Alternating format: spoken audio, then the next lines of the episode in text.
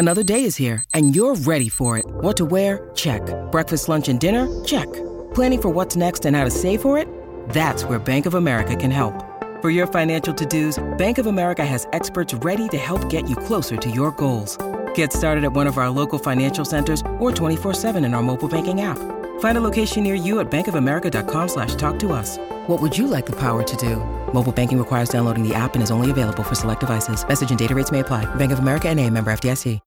The Cindy Adams Show, 77 WABC. I am about to have a wonderful experience. I love Renee Fleming. Everybody loves Renee Fleming. And she has just gotten the information that she is going to be at this year's Kennedy Center honoree. How does it get, how do you get the information? How does it come? So Deborah Rutter, who is uh, who runs the uh, Kennedy Center, called me and, and she got me just as I was leaving Lowe's and doing some home shopping. I happened to be home for a few days.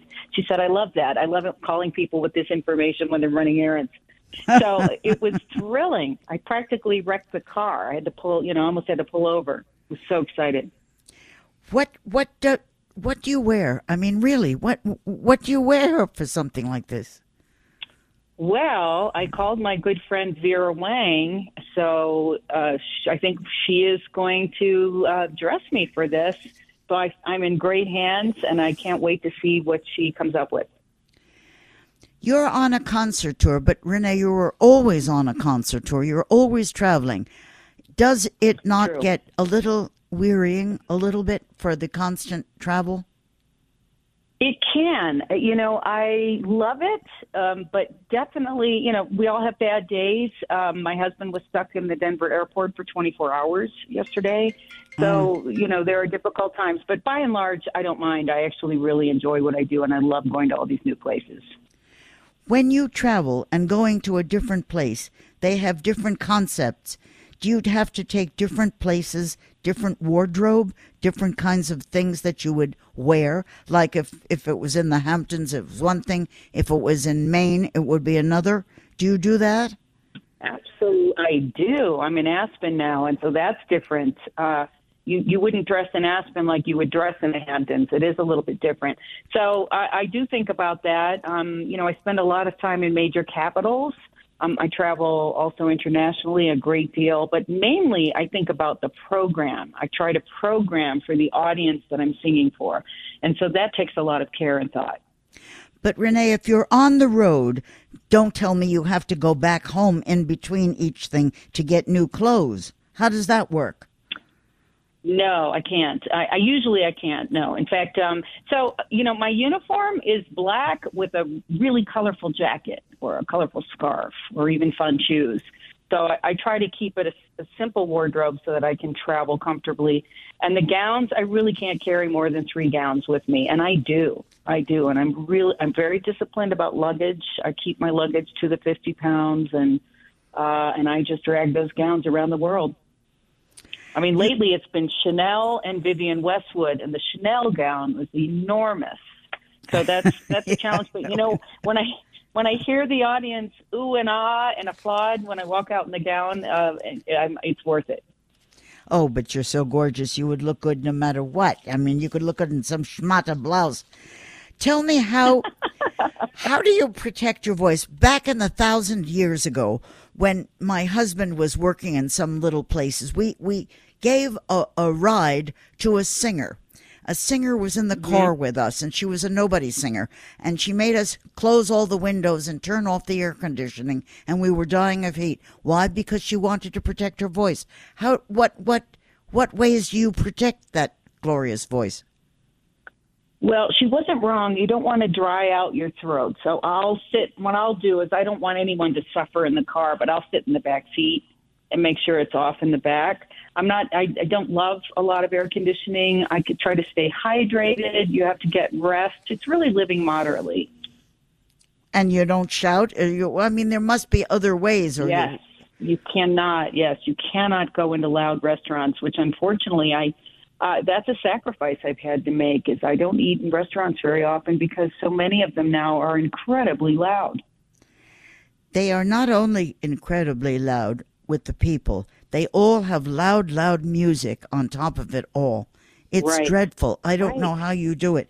And if you're going in, Renee, there is air conditioning in all of these places. How do you do that? You can't make them turn it off.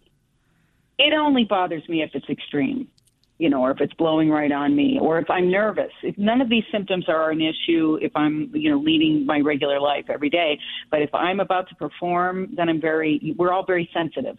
Fragrance, um, definitely cold air blowing. It's not. It's not the temperature. It's the blowing that dries out my throat. So, so you're really getting to the bottom of this.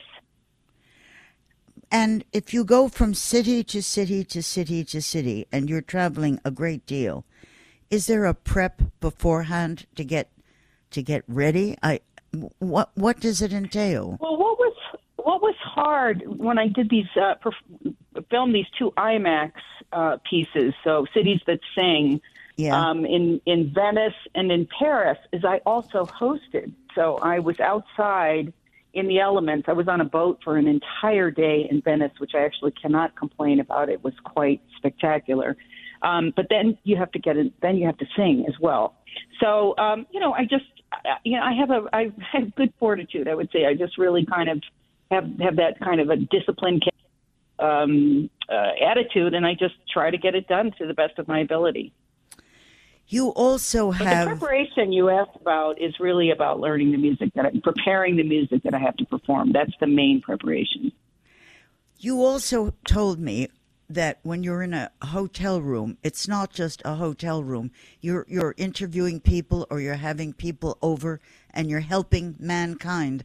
You're doing a lot for as an ambassador. Can you explain that to us? Well, I'm working now at the um, this intersection of health and the arts. I believe that creative art therapy should be embedded in our healthcare system. Uh, we have a global mental health crisis. Depression is up 30% around the world. And I'm now, um, this is very exciting, I'm an ambassador uh, to the uh, World Health Organization. And uh, Dr. Tedros, who runs it, is, is very concerned about that. So I'm, I'm working on initiatives uh, that can that can kind of spread the word about stigma, about um, music. Is in fact listening to music uh, releases chemicals in the brain that make you feel less alone and less isolated. There are a lot of there's a lot of science around this now. Does that mean you go to hospitals and schools also? I do when I can, but I also give presentations and connect performing arts venues and, and presenters with hospitals and with researchers and universities. Uh, and it's very exciting. The audience loves to learn about these things. I love to learn about it, and it spreads the word that being involved in the arts, going to the arts, participating is good for our health. You also are doing some other things for television. And tell me, you're doing so many things, I almost don't know what to ask you first. Tell me. tell well, me. I, you know, on July 4th, I'm I'm doing the Capitol Fourth program on the steps of the Capitol. What, what, what? Just a second. Go slowly. My brain doesn't take all that in. You are doing what? Yes. The Say it Capitol again. Force concert, Capitol Fourth concert on Tuesday, the West Lawn of the U.S. Capitol on July 4th, live on PBS. So that's. I was just when I called you, I was just practicing my songs for that. Oh my! What what songs do you do for something like that? Holiday? I mean, July Fourth, Patriot songs. I'm going to sing "Climb Every Mountain" from The Yeah. Sound of Music and a beautiful new arrangement of "My Country 'Tis of Thee." Can I, I, ask? you know, I love this program. can can I ask what kind of a beautiful arrangement? Well, it's an orchestration, but Rob Mathes also created these wonderful modulations, so the song soars and soars with each verse. I think it's going to be very thrilling, and it's it'll be the first time anyone's heard it. If you're doing opera, does it not take a great deal more energy than when you're doing a concert? Uh, not necessarily, because the concert that's a classical concert, I'm still I still don't have a microphone like opera, and it's only me. Whereas opera, I share with a lot of other people.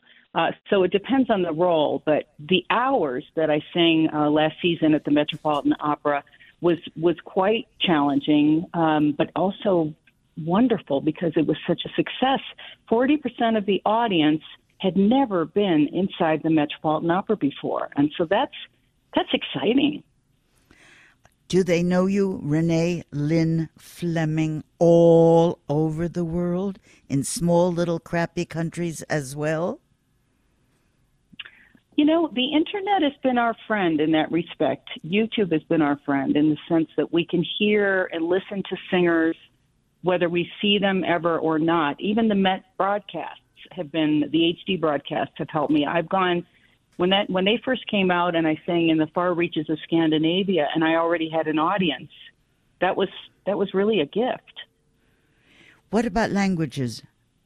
I mean, do you sing in other languages? I mean, I know the answer, but do you sing in other languages as well? I've sung in about eleven different languages. um, t- typically, it's it's the European Romance languages, but um, my favorite is Lord of the Rings because uh, I actually sing in Old Elvish, Ancient Elvish, and Modern Elvish, which I, you know, Tolkien made up. But there, it, there it is. Listen, you have been nominated for I mean, maybe 18 Grammy. Where are your Grammys? Where do you where do you put them? Well, I have typically kept awards sort of behind closed doors because when I'm home, you know, growing, really being home throughout my career and raising my children, I really wanted to keep, you know, separate, you know, uh, uh my career and being at home in my mind so that I could relax and really be with them. Um, but now that they're they're grown up and and have uh, have their own lives. My daughter came home and said, "Mom, you've got to put your Grammys out. That's the one award you have to put out." I just I just won the fifth one. I think that's a really exciting number, and I'm I'm I'm really excited about that for Voice of Nature, the Anthropocene. Okay, when do we get your television stuff? I know you're doing something special for television. I know. Tell me tell me about it. So the first two episode, episodes of, of the IMAX uh, Cities That Sing are coming out in August. Um, Paris is August 26th, and Venice is September 16th. Uh, and these, this is Fathom event, so this will be in movie theaters. Um, television right now is the Kennedy Center honors on December 3rd and this Capitol 4th on July 4th. And then um, of course, we're doing the hours again uh, next season at the Met, and that's been on TV, so that will probably uh, be available for people to see. So it's been an incredible year. Everything is an incredible year for you. I'm going to let you go in a minute or two because I know what you're doing at the moment. Tell me, isn't it is it so that you keep the ringer off in your home so nobody bothers you on the telephone and you don't use your voice? I'm not really. Yes, it's. I would say that that's been a long-standing habit, but was also partly to kind of give myself some space, you know, because pe- there was a time when people were constantly um, reaching out and asking for things, and I think everybody who gets in that position. Um, Leontyne Price, the great soprano, just talked about having you need to tune out the noise and really focus on your work, focus on your voice, or nobody's going to want anything from you. And it happened, she said, literally overnight. So I took her advice to heart, and I have tried to protect myself in that way so that my voice isn't so fatigued. Okay, last question before I let you go. I don't want you to go, but I know you're going to hang up on me mm-hmm. any second. So a last a last question. Do you remember your very first recital, your first time in front of a big audience? Well, I, I can't say that I would remember that. The opera engagements were so crucial in developing my career. So those things I remember well. My Metropolitan Opera debut, um, that was unbelievable. And it was one of those starry experiences when I got a phone call in the morning and, and they said, Hey, kids, you're on. Because I was the understudy. So that was magical, and I I ran around the apartment for half an hour screaming. so uh, and it, it it was a role that I knew well. I was prepared, and so it was the perfect debut opera. Listen, Renee Fleming to schlep you away from what you're doing and get you on the air. I thank you. I love you, and I'm so grateful you talked to me. Thank you, sweetie. Thank you, Cindy. You too. All right. Take care. Okay, bye. So, what do I have to Interesting make? stuff here. Um, you just have to do like three